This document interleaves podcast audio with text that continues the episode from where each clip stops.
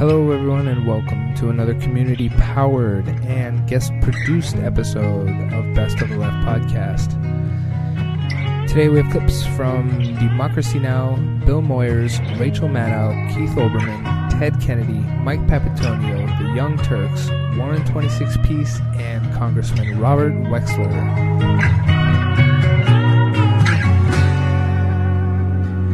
Republican presidential candidate Ron Paul. Uh, his supporters raised more than $4 million in one day for him yesterday.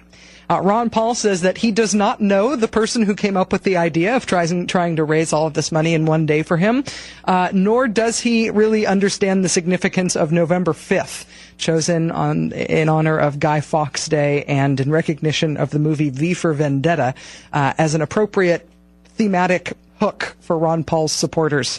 Uh, to raise money for him yesterday. But in raising more than $4 million in one day, uh, Ron Paul broke the record for one day fundraising among Republican presidential candidates. You would think that would be, I don't know, major front page political news.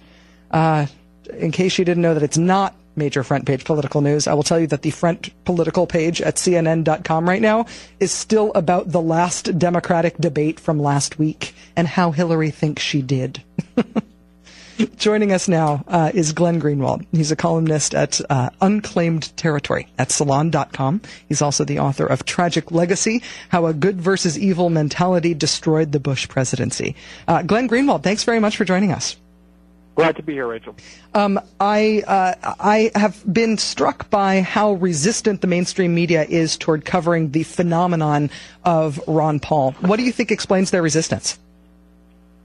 Well, I think the media has a tendency to take any candidacy that's not grounded in the sort of traditional, uh, familiar beltway power systems that, that they like and, and adore and, and kind of demonize it and, and dismiss the candidate as being this sort of frivolous loser. I mean, they did that with Howard Dean, who kind of emerged out of nowhere and, and was fueled not by DC consultants, but by, you know, people on the internet who, who just felt that his message resonated. And, and they're doing that even more so with Ron Paul, who, who not only is running a candidacy that's very unconventional, but his views are are even far more unconventional than Dean's, and, and I think that makes the establishment media confused and, and disoriented and, and nervous, and, and their tendency is to dismiss people who do that as, as being kind of uh, losers that, that ought not to be taken seriously. Is there a um, is there a tipping point? Is there a uh, is there a political benchmark after which the mainstream media will no longer be able to um, dismiss him, or do you feel like once assigned that role as the kind of buffoon in the race, it's impossible to get out of it? Well, I think that remains to be seen. I mean, one thing that resonates in the Beltway more than anything else by far is cash, money, and that's always used as a barometer for a candidate's seriousness. And and he has now raised more money this quarter than any of the other Republican candidates, and, and there's no end in sight to the money that he continued to raise. So they're going to not be able to um, stigmatize him for much longer if that continues, although he'll probably have to make a better showing in, in some of these polls than he has made thus far in order to, to really uh, be taken seriously. Yeah, it is the issue about translating the money and the enthusiasm into actual votes. Um, I feel like it is uh, th- that you're right in identifying his positions as being the reason that the mainstream media can't take him seriously, but it is. I, mean, it's it's not just about Ron Paul. It's the whole idea of being anti-war, still being a novel idea to the mainstream media and to the pundit class um, that I think is is at the core of this. I mean, Ron Paul is the only anti-war Republican. He is this this uh, vocally um, belligerent defender of the vocally and, and, belligerent defender of the Constitution, but really it's his anti-war position that has that sets him apart from his Republican colleagues. And it's it's almost as if that whole idea that the country is against the war is still a foreign concept um, to the people who cover Washington politics. You know, I agree with that in in one sense, um, but but not in another. Because Barack Obama, for instance, is an anti-war candidate. I mean, he spoke out against the Iraq War prior to the time it was commenced, and and has been steadfast in his opposition ever since. And and he's certainly treated as a first-tier candidate and taken seriously by most national journalists. But so all but all of the all of the Democratic candidates, more or less, are against the Iraq War. It's not notable on the Democratic side to be against the war. It, well, they are now. That's true. Yeah. Um, you know, I mean, Hillary is, but but at, the same time, I mean, they are anti-war, and and so while um, it certainly was the case for a long time in this country that being against that war meant that you were going to be stigmatized and not taken seriously. I think the tide has shifted a little bit. I think what distinguishes Ron Paul is not so much that he is opposed specifically to the Iraq War, but that he is the only candidate, really, Democratic or Republican, who's really aggressively challenging the, the root premises of our foreign policy, the general idea mm. that the U.S. should be ruling the world by military force and invading other countries when we decide it's in our interest to do so. And, and, and that really is a bipartisan consensus, and, and I think he's attacking those far more coherently than any of the other candidates. And I think that's really what accounts for this kind of stigmatization on, on the part of the Beltway ruling class, that he's really challenging and, and, and, and, and very kind of critically attacking their, their, their mainstream ideology. Do you think there's any hope that any of the potential Republican contenders will look at what's going on with Ron Paul and try to capture some of his support by adopting some of his rhetoric, if not his positions? Yeah, you know, I don't, I don't think they can. I think you know the the top tier Republican candidates have have committed themselves to the sort of you know warmongering, Bush following Republican base, and to start trying to backtrack now would kind of leave them in no man's land, where the base repudiated them, um, but they would never near be able to go nearly far enough to to sort of peel off the Ron Paul supporters. I mean, I wonder how many of the Ron Paul supporters are really truly you know, Republicans in the sense of having been committed Republican registered voters voting for, you know, George Bush and Bob Dole as opposed to new voters. Um, I, I think no one really knows the answer to that. But I think what he will do certainly is is make those positions much more mainstream and, and bring these issues into the debate. And, and maybe you're right, he will force the Republican candidates to at least be a little more flexible on those positions. Yeah, it remains. I mean, so far it's been interesting to see both the um, the the swell of support for Ron Paul, much as the mainstream media wants to ignore it, and the fact that attacking Ron Paul is still a great way for the other candidates to get applause in the debates whenever they're before a hardcore Republican audience. He's a little enemy in their midst. Oh right. I mean, and and what's fun, so funny about that is you know the Rudy Giuliani, of course, who who never misses a moment to create an enemy and and attack it while he's drooling with with all sorts of rage. You know that was his big moment in in in one of those first debates, and and there was actually talk among a lot of those those really hardcore right wing Republicans about excluding Ron Paul from the debate once he suggested that there might be a connection between our constant invasions and occupations of Middle Eastern countries and the resentment that fueled the 9/11 attacks. Once he committed that blasphemy, they actually suggested that he ought to be excluded from the Republican Party, and yet here he is now raising more money than any other candidate when he was, you know, going to be held up as as kind of the the traitor to the Republican Party. It's a little ironic. It's ironic and it's kind of delicious delicious in a, in a way. it is. You know, uh, I saw that in your in an update to your piece today at Salon.com about Ron Paul. Um, you noted uh, what Markos from Daily Kos has said, which is that it is th- this is probably the single biggest example of people power so far in this election cycle. Markos goes on to lament that it was a Republican and not a Democrat who was the benefactor of this and who was the the catalyst for this. And I'm, I'm just wondering now that we've seen this kind of surprising move today with Dennis Kucinich and the, the Cheney impeachment resolution. Kucinich put these re- the resolution forward. Republicans decided to support it, hoping that it would split the Democratic Party and upset Democrats to have to fight with their base about whether or not uh, Cheney ought to be impeached. Uh, certainly, from the number of, of emails and phone calls I got today, just from people that I know who were excited that this looks like uh, the Cheney impeachment resolution wouldn't get tabled, even if it was with Republican votes. I think the left wing base is excited about uh, left wing base as measured by my friends and family, uh, is excited about what Dennis Kucinich has done. And I wonder if he might be able to uh, create a little bit on the left what Kucinich has done in the Republican Party uh, in terms of that kind of anti-establishment, anti-beltway uh, enthusiasm. It, it's possible. I mean, people are so hungry for any kind of of, of real leadership and, and conviction. And you might know this. You know, two weeks ago, as, as a result of pressure from bloggers, Chris Dodd announced that he would put a, a formal hold on any FISA bill that contained amnesty for telecoms, which broke the law in, in allowing spying on, on its customers without warrants, and then announced that he would lead a filibuster on the floor of the Senate. And within 24 hours, he raised $200,000 from small donors on the internet, which is more than he had raised in any quarter by far, just from that one little announcement that he would put a hold on that bill. People are so eager for some defiance, for some principle, for some conviction.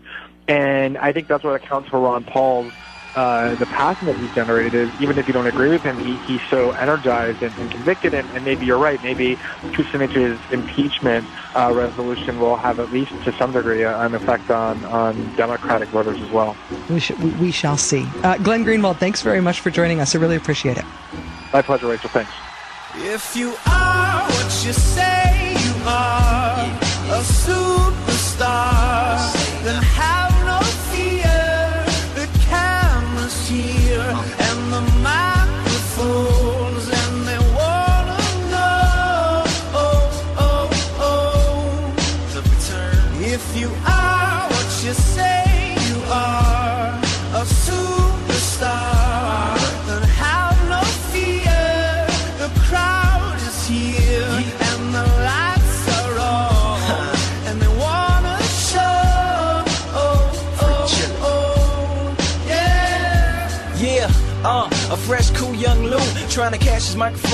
212. Wanna believe my own hype, but it's too untrue. The world brought me to my knees. What have you brung you? Did you improve on the design? Did you do something new? Where your name on the guest list? Who brung you? You, the more famous person, you come through. And the sexy lady next to you, you come too. And then the hitman standing outside of heaven, waiting for God to come and get me. I'm too uncouth, unschooled to the rules, and too gumshoe. Too much of a newcomer and too uncool. Like shadow in the veil, I battle with it well. Though I need a holiday like lady who sung blue. Go back, whatever you did, you undo. Heavy as heaven, the devil on me two tons too. If you are what you say you are, a superstar, then have no fear. The camera's here and the microphones, and they wanna know. Oh, oh, oh, yeah. There are lots of ways to communicate with the show, and I encourage you to do so. You can join the community forum to speak with other listeners, send emails direct to me at hippiesympathizer at gmail.com, or have your voice heard by the entire audience by calling the comment line at 206 202 0195. Links to all of these at bestoftheleftpodcast.com.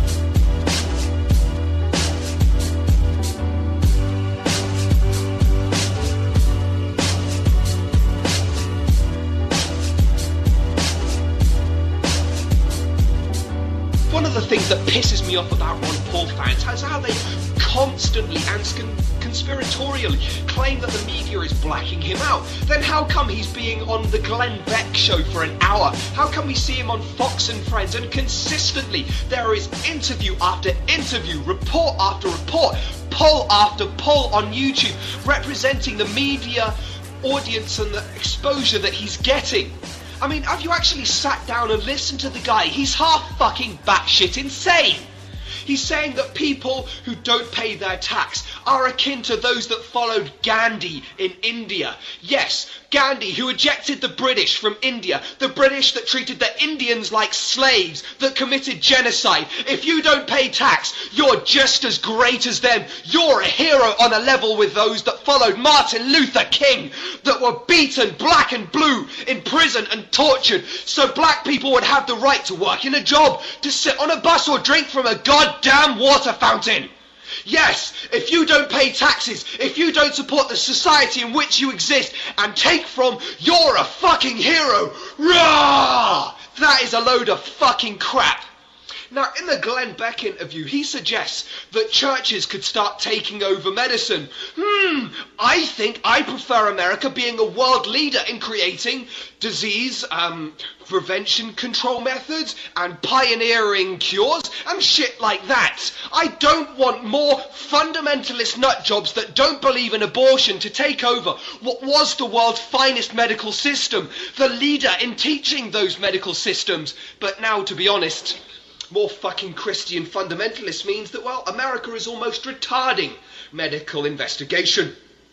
Ron Paul isn't getting any support not because of the media blackout, but because people just aren't interested. They don't care about a guy who said he's going to get rid of the income tax. They don't care about some guy saying that he's going to pull out of Iraq. And if you hadn't noticed, Republicans like being in Iraq.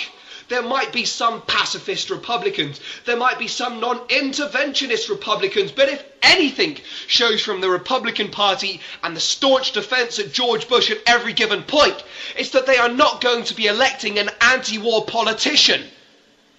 It's as ignorant and as stupid to think that Ron Paul is going to end the war, is going to get elected, is going to be able to do any of the things which he talks about because he would be stopped at every given point. The Republican electorate don't like him. The Democrats oppose all of his positions. And while he himself, whilst being a decent fella, also has some very backward ideas, particularly on race. So if you want to keep pushing this fella, that's fucking fine. But by God damn! Stop complaining that he's not getting any attention. He's getting way more attention than Mike Gravel, who's actually done something for the youth of America, rather than Ron Paul, who can say some nice things, wave a fucking flag, and they get millions of dollars for it. Dennis Kucinich, who works continuously to try and impeach Bush and Cheney, when Ron Paul doesn't even support the impeachment of Bush and Cheney. You fucking morons are behind this guy when you don't even know what he stands for himself.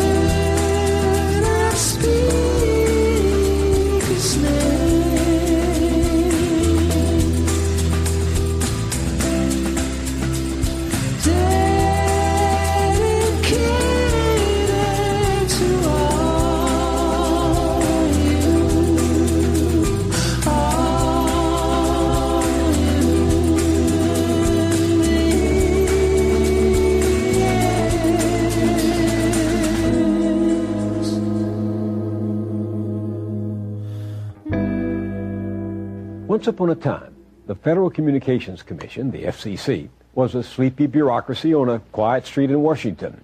The FCC is the government body that sets the rules for media.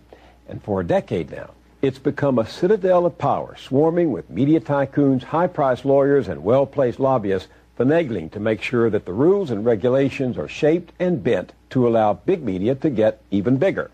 A handful of mega media corporations have gained unprecedented control over radio, television, publishing, and the internet.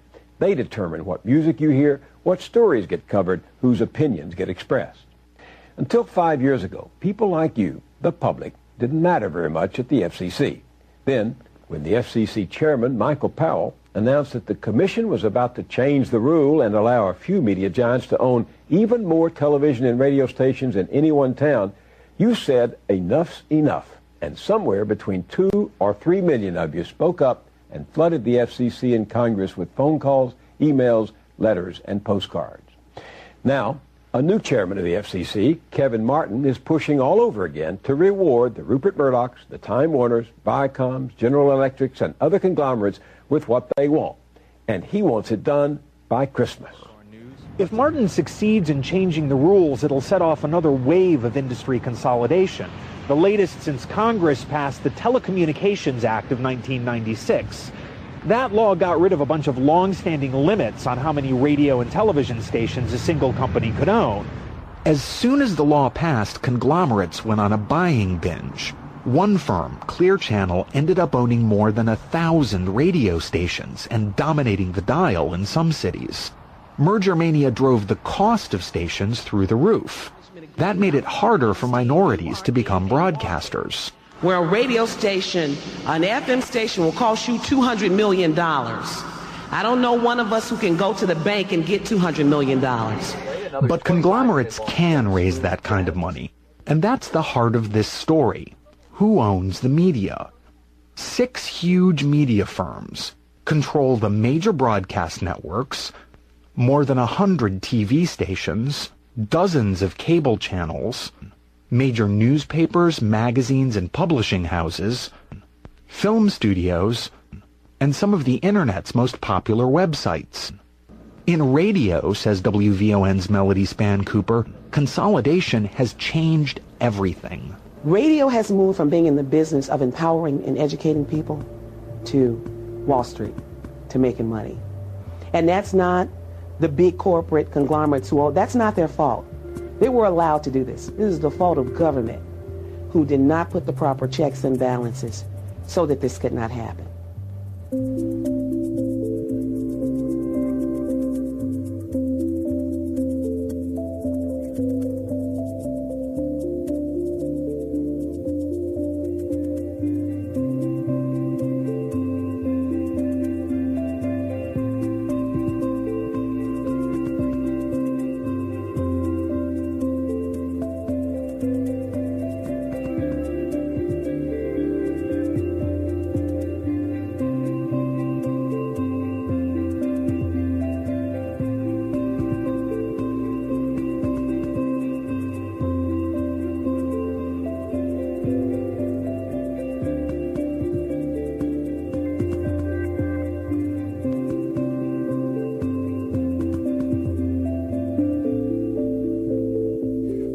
Is a law that was carefully developed over many years to give the executive branch the flexibility it needs while protecting the rights of Americans.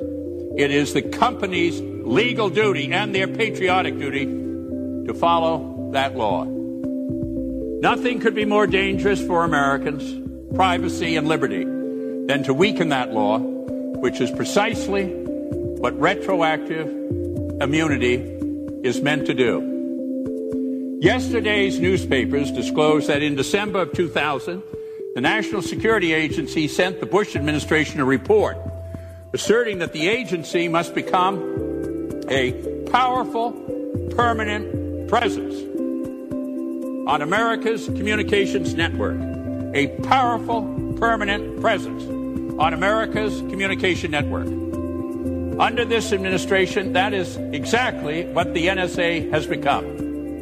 If the phone companies simply do the NSA's bidding in violation of the law, they create a world in which Americans can never feel confident that their emails and phone calls aren't being tapped by government. Finally, amnesty would stamp a congressional seal of approval on the administration's warrantless spying.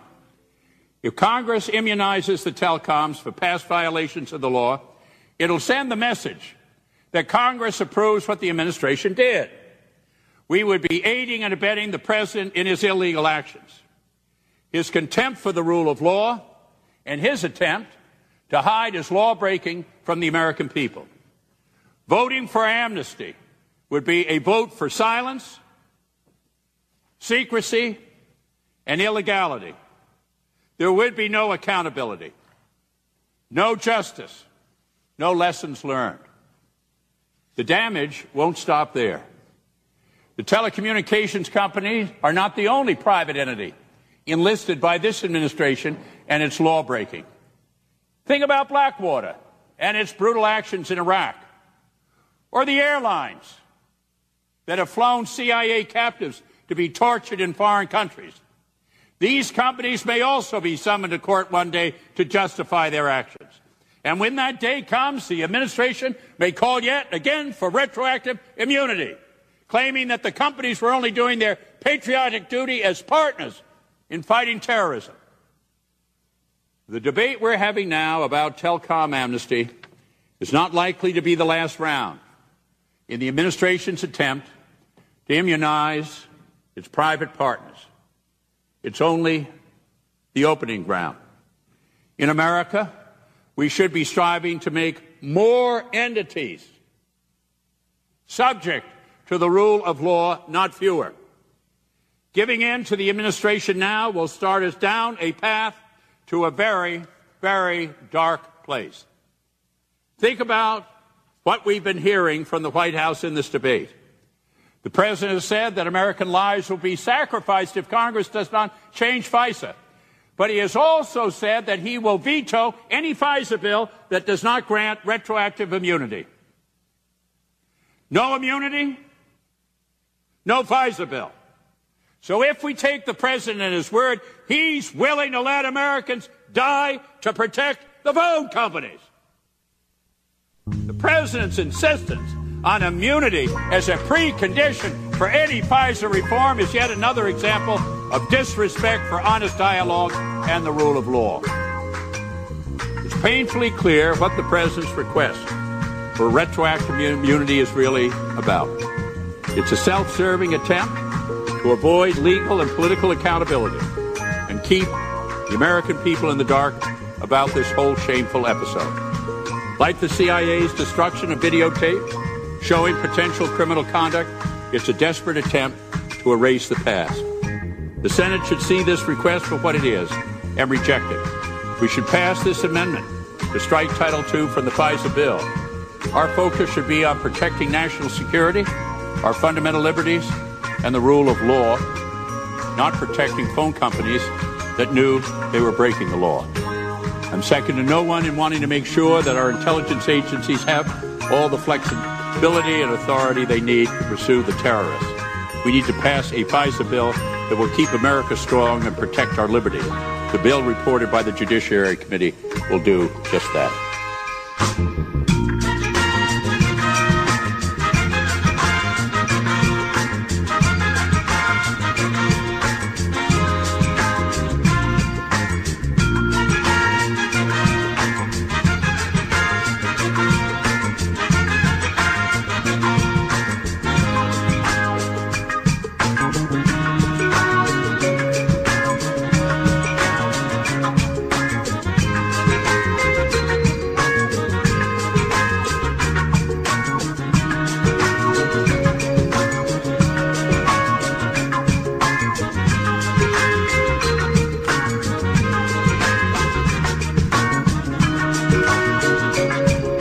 Show is produced with the help of the members of the Best of the Left community.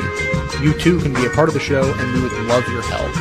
You can submit information about great clips you've heard, volunteer to help edit these clips for the show, or actually become an occasional guest producer. For more information, please visit the community at bestoftheleft.podcast.com.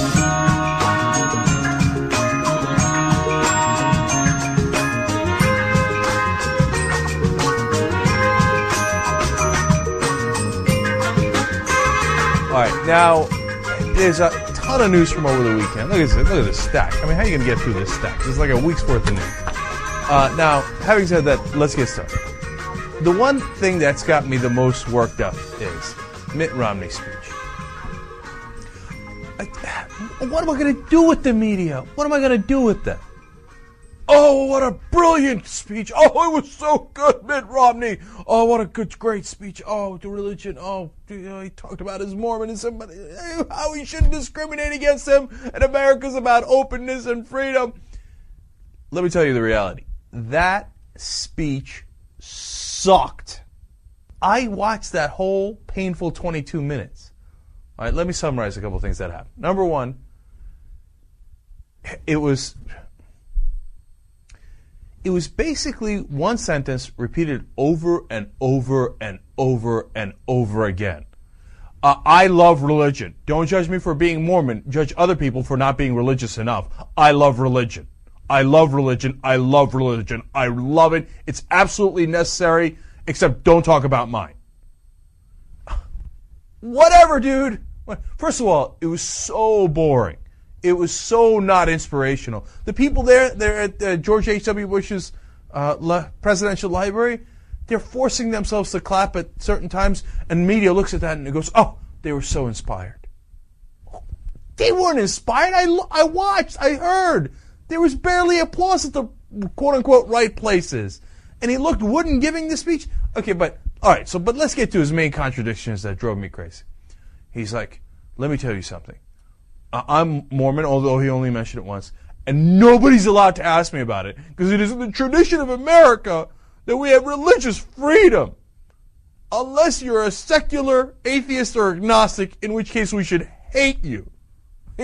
Look, put hate aside, the word aside. He almost literally said that.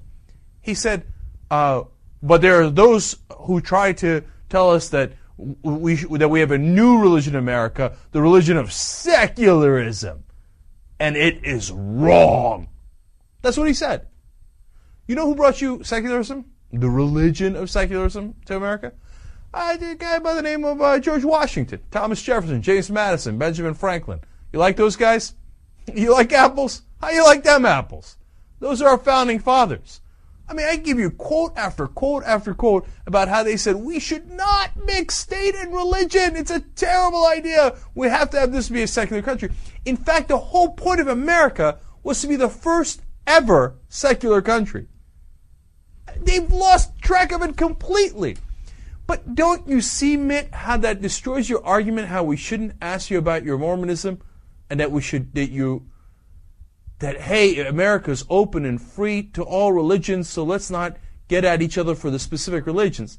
If you get at us for being agnostic, then I'm gonna come right up your tailpipe, as who as Michael Savage would say about your Mormonism, and that's what Lawrence O'Donnell did the uh, other day on the McLaughlin Group.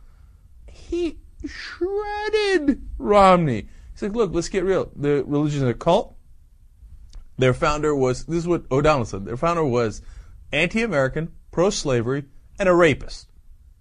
Okay? How you like them apples? You like apples, Mitt? How you like them apples? So, uh, let's get to contradiction number two in the speech. Or not, it's not a contradiction as much as a complete lack of logic. You cannot have religion without freedom. Well, that's actually not true at all. There's been religion without freedom for most of humankind. In fact, religion crushed freedom in many cases. Uh, but you know what? I'll let that one slide because he's at least making it an interesting point where he says, look, if- and he explained it in this speech, because of freedom, we can have all the different religions that we want here, unless you're an atheist or agnostic, in which case you should be crushed. But okay, put that aside for a second. Uh, if you're not those guys, um, uh, then we have freedom of religion that allows all the religions to blossom. All right, you know what? Fair point. I'll take it. Uh, no problem. But then he adds a second part. And we cannot have freedom without religion. Why? That doesn't make any sense at all. I'm still trying to figure it out. If anybody's got a clue, write in to email us at theyoungturks.com. Why can't you have freedom without religion?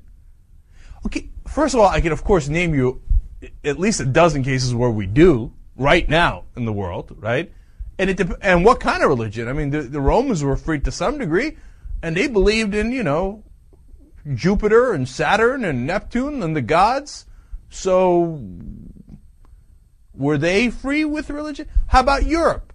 Uh, right now, if you're a politician in Europe and you talk about how you pray or you talk to God, you get laughed out of town. There's so hardly any religious folks left in Europe. I, I know the Christian right always tell me how terrible Europe is because they don't believe anymore, right? So are they not free? Did they lose their? Did, is Britain no longer a democracy? France, Germany, they're not democracies anymore. I didn't know that. But put aside, I'll put even that aside, okay? But logically, it doesn't make any sense. What, why? What, how do you connect the two? Why can't you have freedom without religion? What does religion have anything to do with freedom? It doesn't make any sense. The speech sucked. It was awful. Okay. Let me give you one more point about its repetitive nature, too. And this, I'm stretching on this analogy, so Dave, get ready to get angry. Uh, Jesse Jackson in the 1996 Democratic Convention gave a great speech, but it was very repetitive, right? And he talked about his how his daddy came back from the war. Said, "My daddy came back from the war. They made him sit in the back of the train after my daddy won the war." And he said it over and over. My daddy won the war. My daddy won the war. Okay. And at the end of the speech, you got uh, two things happen. One, you realize Jesse Jackson's daddy won the war. it was almost as if Mrs. Jackson Sr. was fighting the war by himself. They're like, you know, Normandy, hey, Jesse Sr., go get him. okay. Like, oh, we need somebody to drop a bomb on Hiroshima and Nagasaki. Jesse Jackson Sr. He's like, I got it. I got it. I'm going to go ahead and win this war. Right? My daddy won the war. Right? and then the second thing you got was, you know what? After he came back from the war, they shouldn't have made that guy sit on the back of the train. That was just wrong. Just wrong. Back then, I'm a Republican. I tell you what, though, Jesse was inspiring. He always is with his speeches, always inspiring. But it, that was a good form of repetition. Okay, he drilled a point home. I got it. Romney had that without any of the inspiration, without any of the logic, without any of the the heart of the speech, the soul of the speech. Instead, it was just over and over.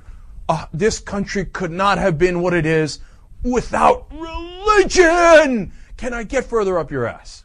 All the religious voters on the Republican side. How far up your ass do I have to go? Dude, it doesn't matter how far you go. You can come all the way up their intestines and through their throat and back out again, and they're still not going to vote for you because, ironically, you're a Mormon. Okay? Ironically, they care so much about religion, they think your uh, religion sucks, and so they're not going to vote for you. But you're not getting it. You're not getting it. All right. I, I'm just, the reason I'm so worked up over it, and I wouldn't take this much time on it, except for the fact that the rest of the media is telling me how great it is. And I can't believe they watched the same speech I did. What they wanted was, they wanted it to be great. They wanted to be, oh, look at this. Republican telling us about how, you know, we shouldn't judge him for his religion, having a JFK moment. Aren't we so fair, the media? We love the Republicans. We're so fair. I'm just so tired of it, man. Just have some sort of independent judgment. I can't take it anymore. You can't sit up.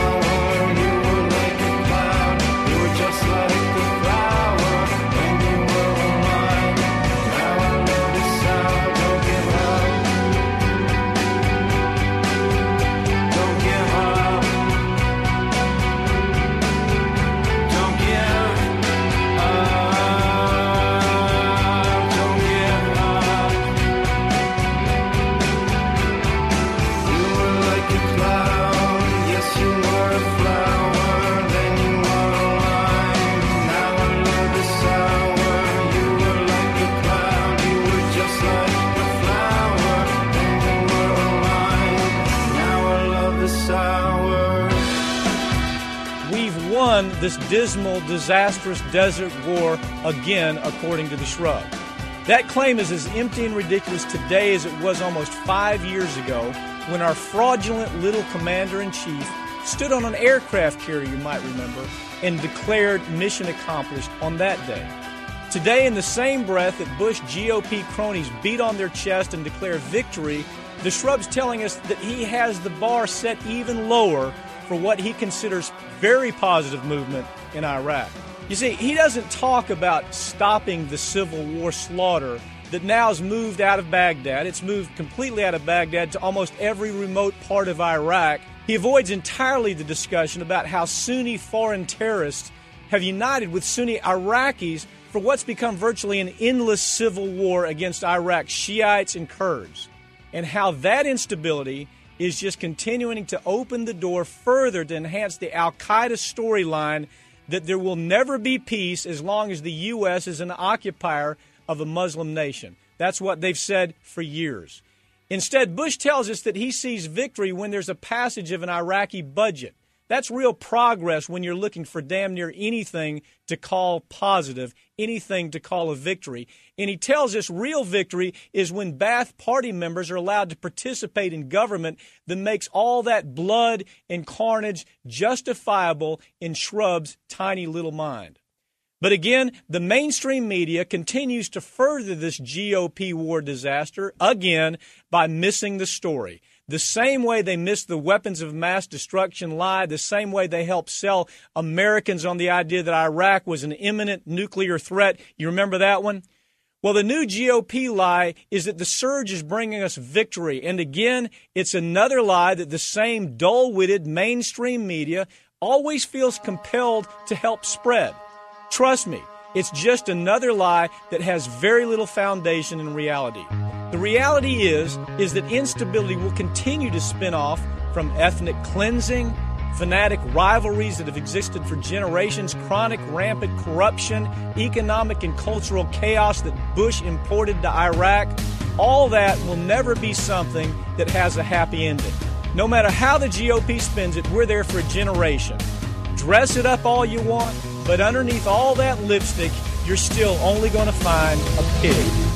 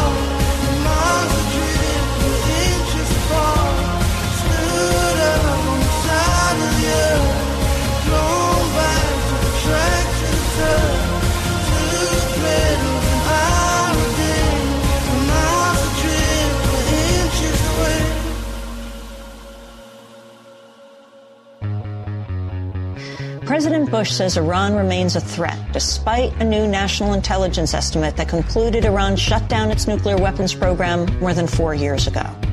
I believe before the NIE that Iran was dangerous, and I believe after the NIE that Iran is dangerous. And I believe now is the time for the world to do the hard work necessary to convince the Iranians there is a better way forward. The NIE is a consensus assessment from all 16 U.S. intelligence agencies. It starkly contradicts the Bush administration's repeated claims Iran is actively pursuing a nuclear bomb. National Security Advisor Stephen Hadley announced the findings in Washington on Monday. The intelligence community has high confidence that Iran halted its covert nuclear weapons program in the fall of 2003 and they have moderate confidence that it had not restarted that program as of mid 2007. The NIE goes on to conclude spy agencies do not know whether Iran intends to develop nuclear weapons. It effectively rejects a national intelligence estimate two years ago that claimed Iran was pursuing a nuclear bomb through a secret program. The estimate also stands in stark contrast to recent language from President Bush, who warned as recently as October of a World War III if Iran continued with alleged nuclear activities. At Tuesday's news conference, Bush was asked by a reporter whether he was ever asked by his intelligence team to scale back his claims. I understand what you're saying about when you were informed about the NIE. Are you saying at no point while the rhetoric was escalating as World War III was making it into conversation, at no point nobody from your intelligence team or your administration was saying, maybe you want to back it down a little bit? No, I've never, nobody ever told me that. Uh, having said, uh, uh, having uh, having laid that out, I still feel strongly that Iran's a danger. Nothing's changed in this NIE that says, okay, why don't we just stop worrying about it? Quite the contrary. I think the NIE makes it clear that Iran needs to be taken seriously as a threat to peace. My, my opinion hasn't changed. Uh, and my, I just explained, Jim, that if you want to avoid a really problematic situation in the Middle East, now's the time to continue to work together. That's our message to our allies, and uh, it's uh, an important message for them to hear. According to the Washington Post, intelligence officials began briefing senior members of the Bush administration on parts of the new NIE as early as July. Gareth Porter is an investigative historian and journalist specializing in U.S. national security policy. In October, he broke the story that the NIE on Iran had been held up for more than a year as part of an effort by Vice President Dick Cheney. Gareth Porter joins me now from Washington, D.C. Welcome to Democracy Now! Good morning, Amy. So, explain what you understand uh, the Bush administration understood.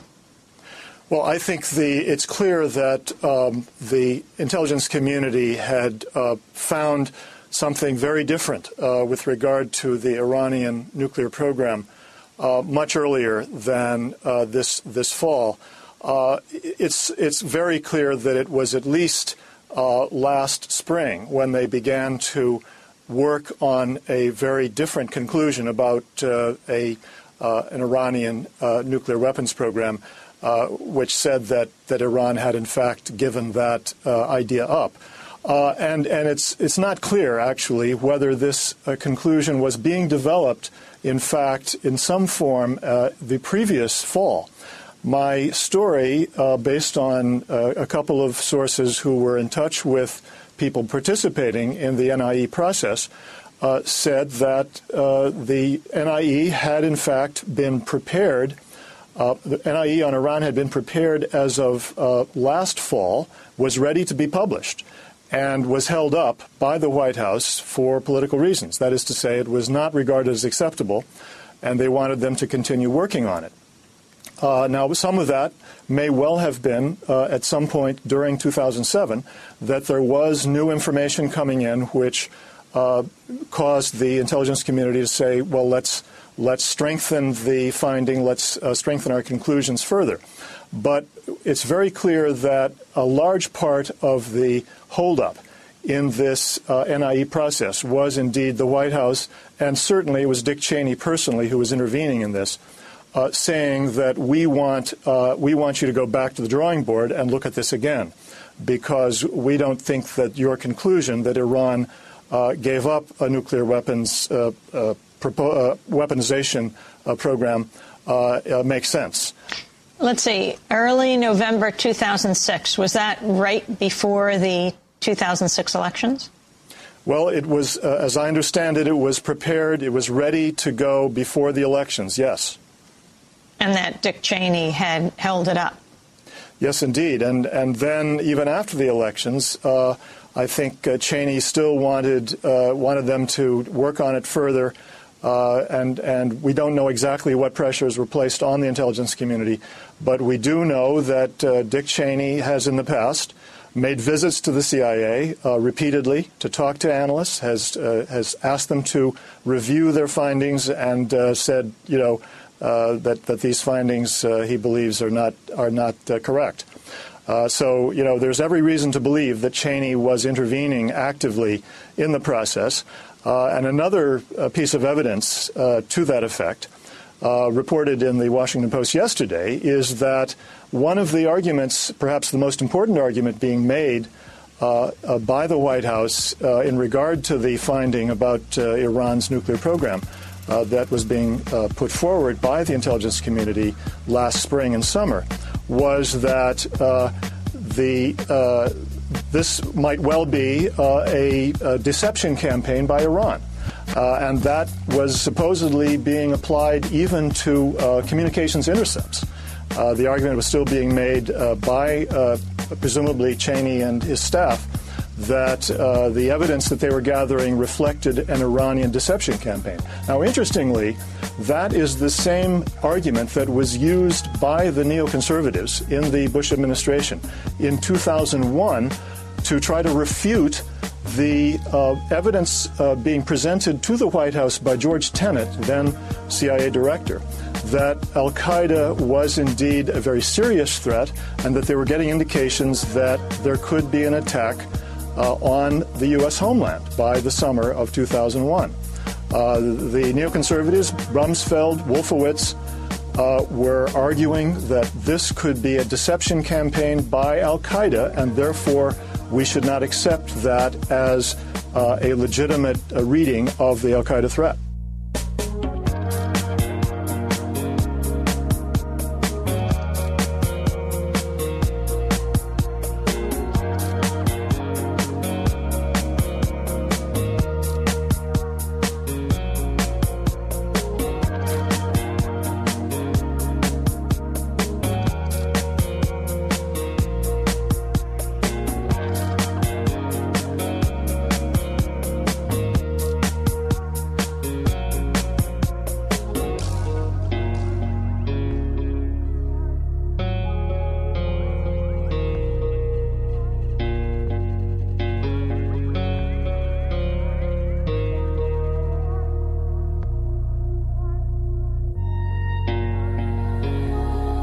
There are three huge things you can do to help support the show, but they only take a few seconds.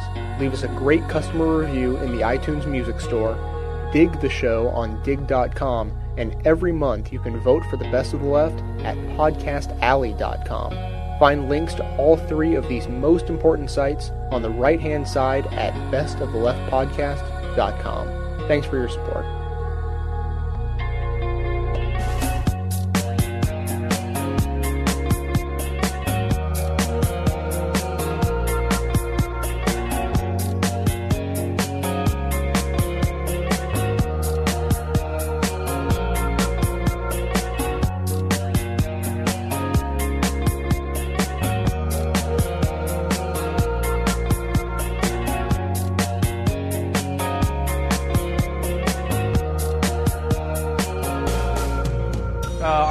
Intelligence estimates, which, if you don't know, is the collection of all of our intelligence uh, community's uh, conclusions.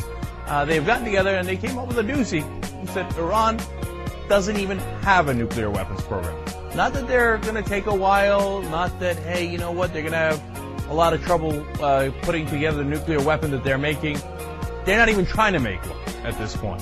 And if they if they were trying, which they're not trying, it would take them uh, into the next decade to make it, anywhere from 2010 to 2015, because they had technical problems before they even got started. And to the it says to the best of our knowledge now that Iran is not uh, Iran. Let me give you the exact quote. Actually, quote: Iran currently is determined. Uh, oops, got the wrong quote. They're to the best of our knowledge, basically they say, and I'll get you the exact quote in a second, that uh, that they're not even trying to make a weapon. Okay, so uh, but that's not what we heard from the president in October 17th. He had something else to say, uh, which is curious because apparently, according to Stephen Hadley, he got this report at least several months ago, which he said might have been August, might have been September, might have been October, and as we heard from press reports, it actually might have been a year ago. So the president very likely knew that Iran did not have a nuclear weapons program when he said this. So I told people that if you're interested in avoiding World War III, it seems like you ought to be interested in preventing them from having the knowledge necessary to make a nuclear weapon. All right, by the way, I got you the exact quote. At that point, the president knew that the intelligence had said, quote, we continue to assess with moderate to high confidence that Iran does not currently have a nuclear weapon program. So President Bush is talking about World War III and their nuclear weapon program when he knows they don't have one. Now, Christy, did you catch the lawyerly argument that he's going to his people are going to come back and say in that quote? Um, no. Here's- what is what's the little? I'm so bad at picking up their verbal tricks. Yeah, he, here's their cute little trick in there. um, you know, we have to stop them from acquiring the knowledge to make a nuclear weapon. Yes. And then he can come back and say, well, I, of course I knew they didn't have a nuclear weapons program, but we have to stop them from even acquiring that knowledge so that they can later have a nuclear weapons program, so that later we could bomb them, so that later we could have World War III. What? You didn't catch that? Of course that's what they I meant. started. They started with that already yesterday. They were saying, you know, we're not saying that Iran was a problem because they had a weapon, but because they want a weapon. Well, you know what? I'd like a million dollars in a new car, but that's not doesn't mean I'm going to get it in the next decade. You know, it's it's that other little trick they're doing. And uh, the other quote I liked from the report said that, and this is right from the NIE. Um, Tehran's decision to halt its nuclear weapons program suggests it's less determined to develop nuclear weapons than we've been judging since 2005. So they're not even determined to do it. And you know, bu- Tehran just has this pipe dream that, yeah, it'd be great to have nuclear. Fabulous. Yeah, and at this point, the intelligence doesn't even indicate that they even want it. So I don't even know if they do want it. I don't even know if they think it would be great. So, uh, by the way, this is the same exact trick they, trick they used with Saddam. When they got caught that there was no WMD at all, they said, "Oh yeah, yeah, yeah," but he could have one day acquired the knowledge to make WMD at a later time. That's why we had to kill him. Which then applies, by the way, to every single country in the world. One day, the Philippines could acquire the knowledge to make nuclear weapons, so let's go kick the living crap out of the Philippines. I hope we aren't going to war with the Philippines. But you never know. Now I'm nervous. Because seriously, that applies to Canada, that applies to Botswana, that applies to every country in the world.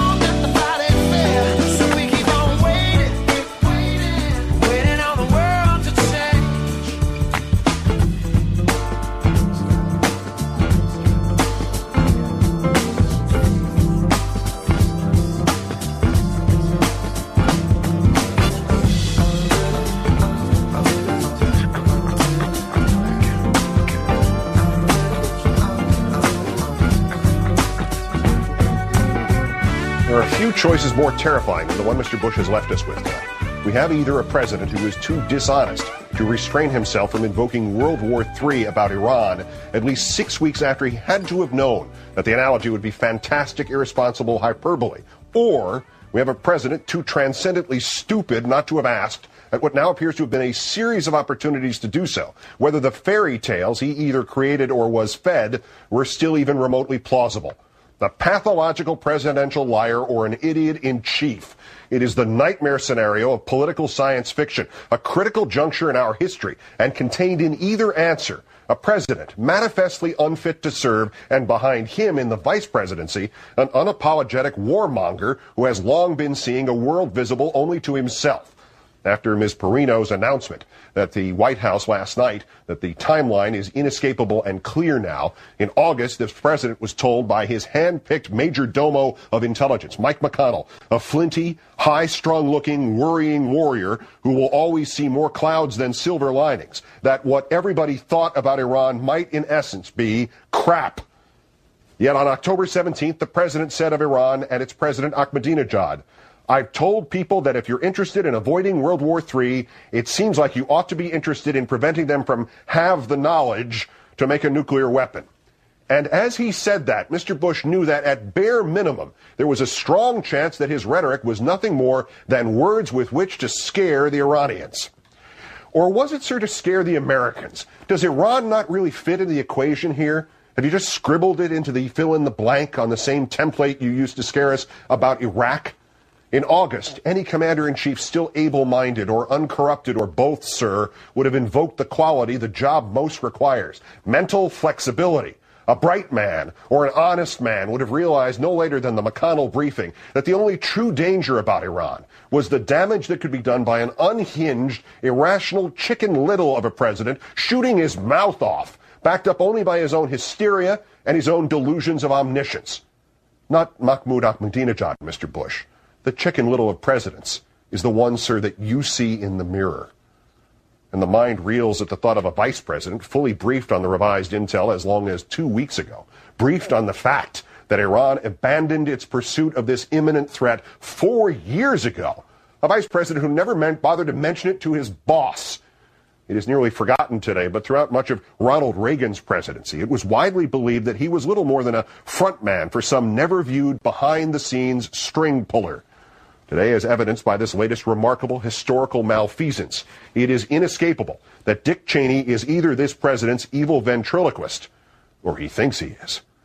What servant of any of the 42 previous presidents could possibly withhold information of this urgency and this gravity and wind up back at his desk the next morning instead of winding up before a congressional investigation or a criminal one?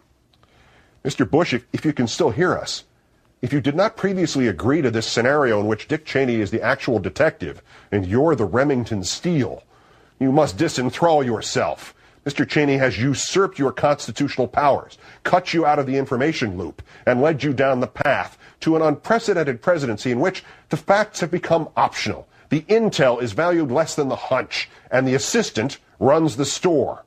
The problem is, sir, your assistance is robbing you and your country blind not merely in monetary terms, Mr. Bush, but more importantly, robbing you of the traditions and righteousness for which we have stood at great risk for centuries. Honesty, law, moral force.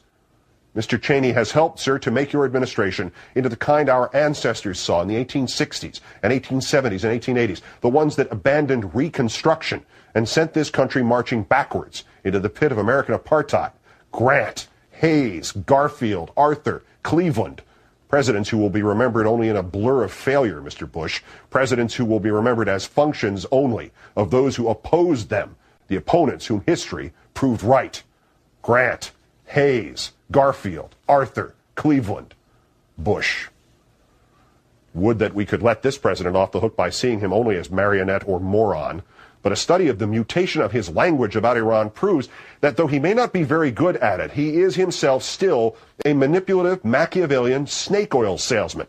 The Bushian etymology was tracked by Dan Froomkin at the Washington Post website, and it is staggering. March 31st, Iran is trying to develop a nuclear weapon. June 5th, Iran's pursuit of nuclear weapons. June 19th, consequences to the Iranian government if they continue to pursue a nuclear weapon. July 12th, the same regime in Iran that is pursuing nuclear weapons. August 6th, this is a government that has proclaimed its desire to build a nuclear weapon. Notice a pattern? Trying to develop, build, or pursue a nuclear weapon. Then, sometime between August 6th and August 9th, those terms are suddenly swapped out so subtly that only in retrospect can we see that somebody has warned the president not only that he has gone out too far on the limb of terror, but that there may not even be a tree there. McConnell or somebody must have briefed him then. August 9th. They have expressed their desire to be able to enrich uranium, which we believe is a step toward having a nuclear weapons program. August 28th, Iran's active pursuit of technology that could lead to nuclear weapons. October 4th, you should not have the know-how on how to make a nuclear weapon. October 17th, until they suspend and or make it clear that they, that their statements aren't real, yeah, I believe they want to have the capacity, the knowledge, in order to make a nuclear weapon. Before August 9th, it is trying to develop, build, or pursue a nuclear weapon. After August 9th, it's desire, pursuit, want, knowledge, technology, know how to enrich uranium. And we are to believe, Mr. Bush, that the national intelligence estimate this week talks of the Iranians suspending their nuclear weapons program in 2003, and you talked of the Iranians suspending their nuclear weapons program on October 17th, and that term suspending is just a coincidence. And we're to believe, Mr. Bush, that nobody told you any of this until last week.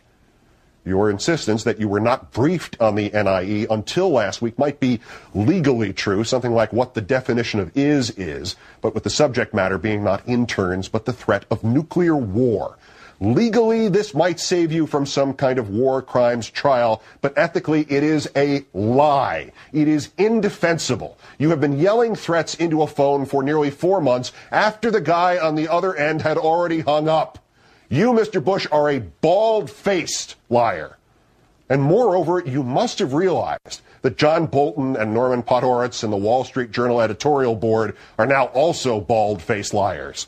We are to believe that the intel community, or maybe the State Department, cooked the raw intelligence about Iran, falsely diminished the Iranian nuclear threat to make you look bad. And you proceeded to let them make you look bad. You not only knew all of this about Iran in early August, but you also knew it was all accurate.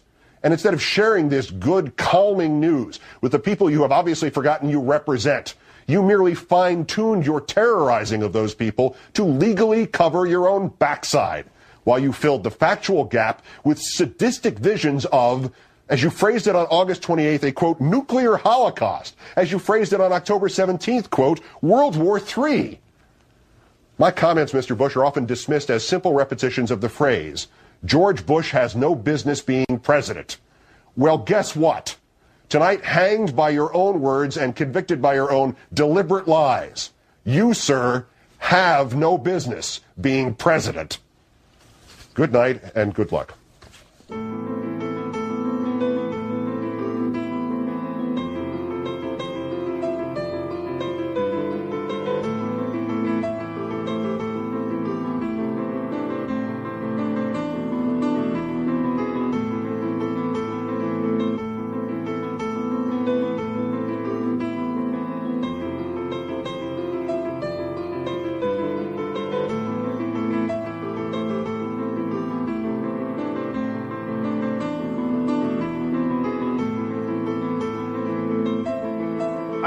Congressman Robert Wexler. It is the duty of Congress to investigate the actions of Vice President Cheney and the Bush administration. Our Constitution mandates that the House of Representatives hold vice presidents and presidents accountable when they commit high crimes. Serious and substantive allegations have been made against Dick Cheney that relate to the precise powers of the vice presidency and executive branch, namely war and peace, safeguarding the civil liberties of Americans and protecting the safety of our covert agents. It is Congress's constitutional role to inquire, to determine the truth. It is time for the House Judiciary Committee to hold impeachment hearings for Vice President Cheney. We have an obligation to ask questions, to determine whether, in fact, the Vice President purposefully manipulated intelligence, bringing us into war whether he knowingly ordered the illegal use of torture, whether he knowingly exposed covert agents for political purposes, whether he obstructed federal investigations. These charges are too serious to ignore. Hearings will put the evidence on the table, and the facts alone will determine the outcome. We owe it to history to investigate and record the many abuses of this administration. We cannot allow the unlawful actions of President Bush and Vice President Cheney to become precedent for future administrations. I have heard from thousands of concerned citizens throughout the nation who understand the importance of these hearings, both for today and for history. Accountability and the rule of law are not partisan, they are American. They supersede politics and strategy. We must hold all of our leaders accountable, no exceptions. Join this effort by signing up at WexlerWantsHearings.com. Together, we can make a powerful statement in support of truth and accountability.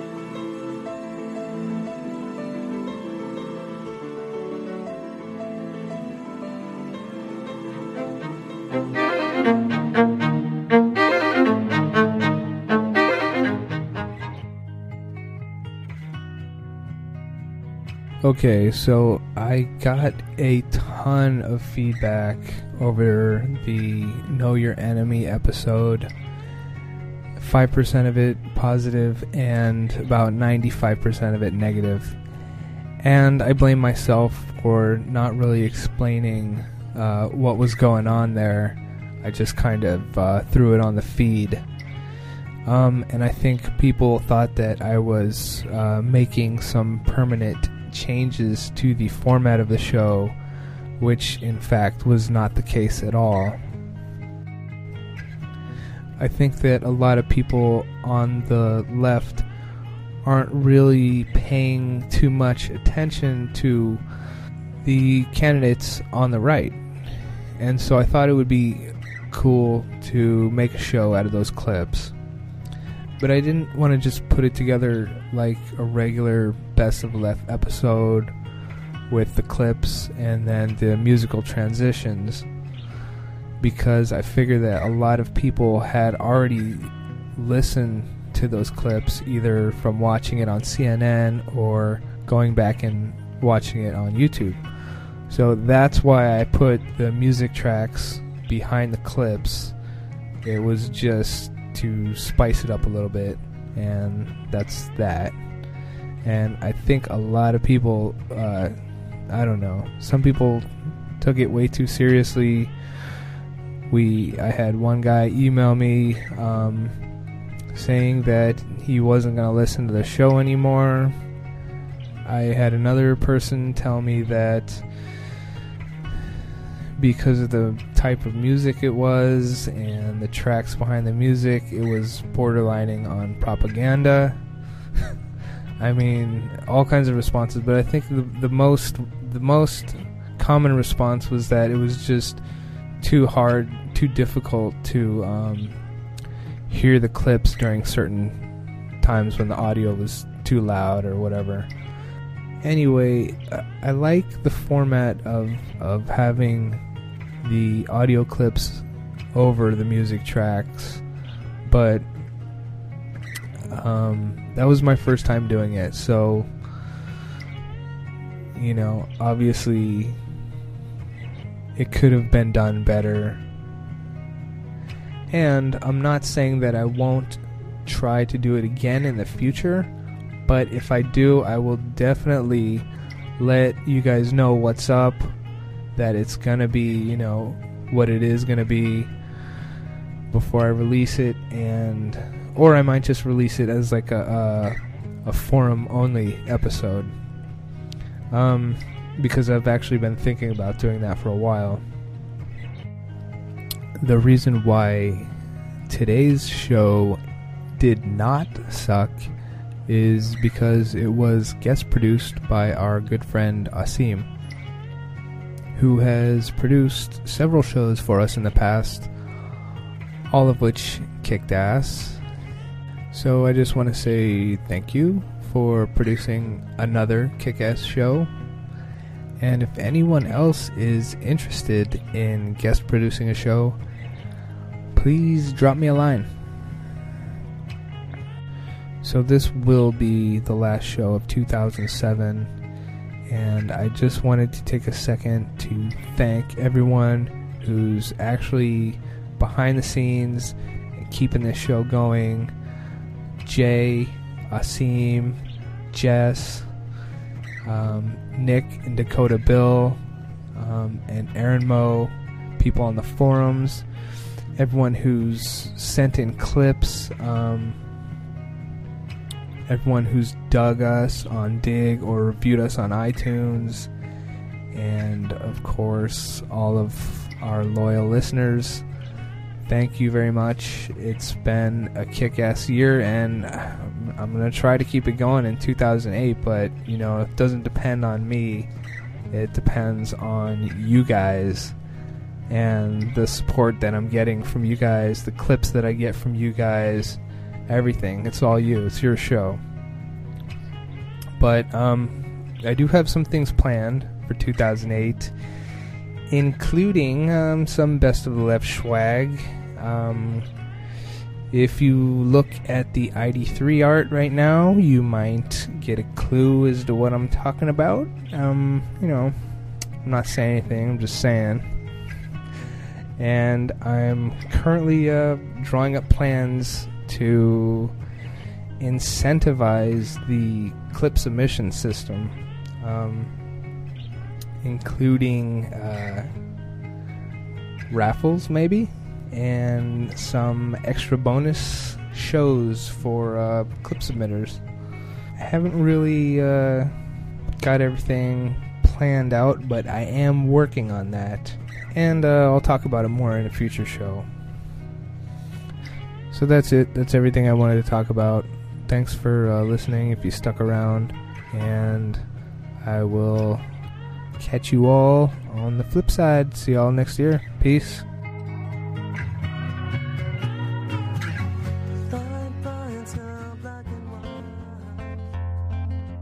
Pilgrims in the parking lot, arteries clogged with blood clots, pushing through the aisles of department stores.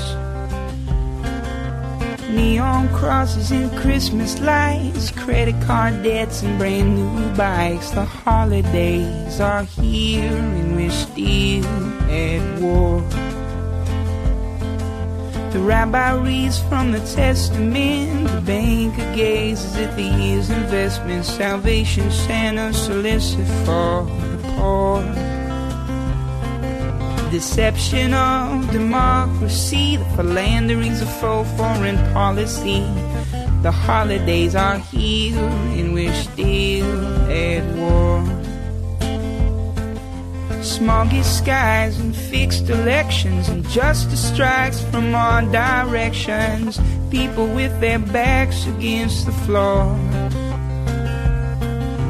Looking for someone to set us free. King with fists like Muhammad Ali. The holidays are here, and we're still at war. Mother knows what is best for you, even though it's hard to listen. Your father knows he can count couldn't count on him. Christopher Columbus knew Vasco da Gama and Magellan too. The prophets of oppression grow like never before. All hail to the capitalist thief, and mourn your lost ones and cover our grief. The holidays are here, and we're still at war. Hurricane waters ravage southern towns, and black and brown people are left to drown while the White House and the Emergency Management Agency ignores. Victims seek shelter in the Astrodome, and the National Guard says, Don't go home. The holidays are here, and we're still at war. Police officers hassle the homeless, domestic disputes, alcohol and violence. The jailhouse opens wide its door. A corporation cuts a million employees, and the factory is moving overseas. The holidays are here, and we're still at war. Our mother knows what is best for you. Even though it's hard to listen, your father knows he can count on you. Though you couldn't count on him. Jesus sheds another tear into a sea of 2,000 years, into the eve of a new year once more.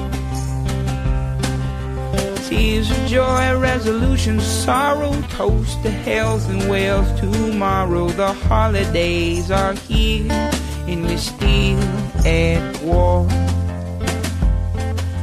Religious wars and domination, world trade and globalization, the prices of petroleum soar. Lonesome churches are packed with sinners, non believers and new beginners. The holidays are here, and we're still at war. Say a prayer for the less fortunate prisoners and soldiers you never have met. Understand what it is they're fighting for. Say a prayer for your enemies. Say a prayer for the victims and their families. The holidays are here and we're still at war. Yes, the holidays are here and we're still at war.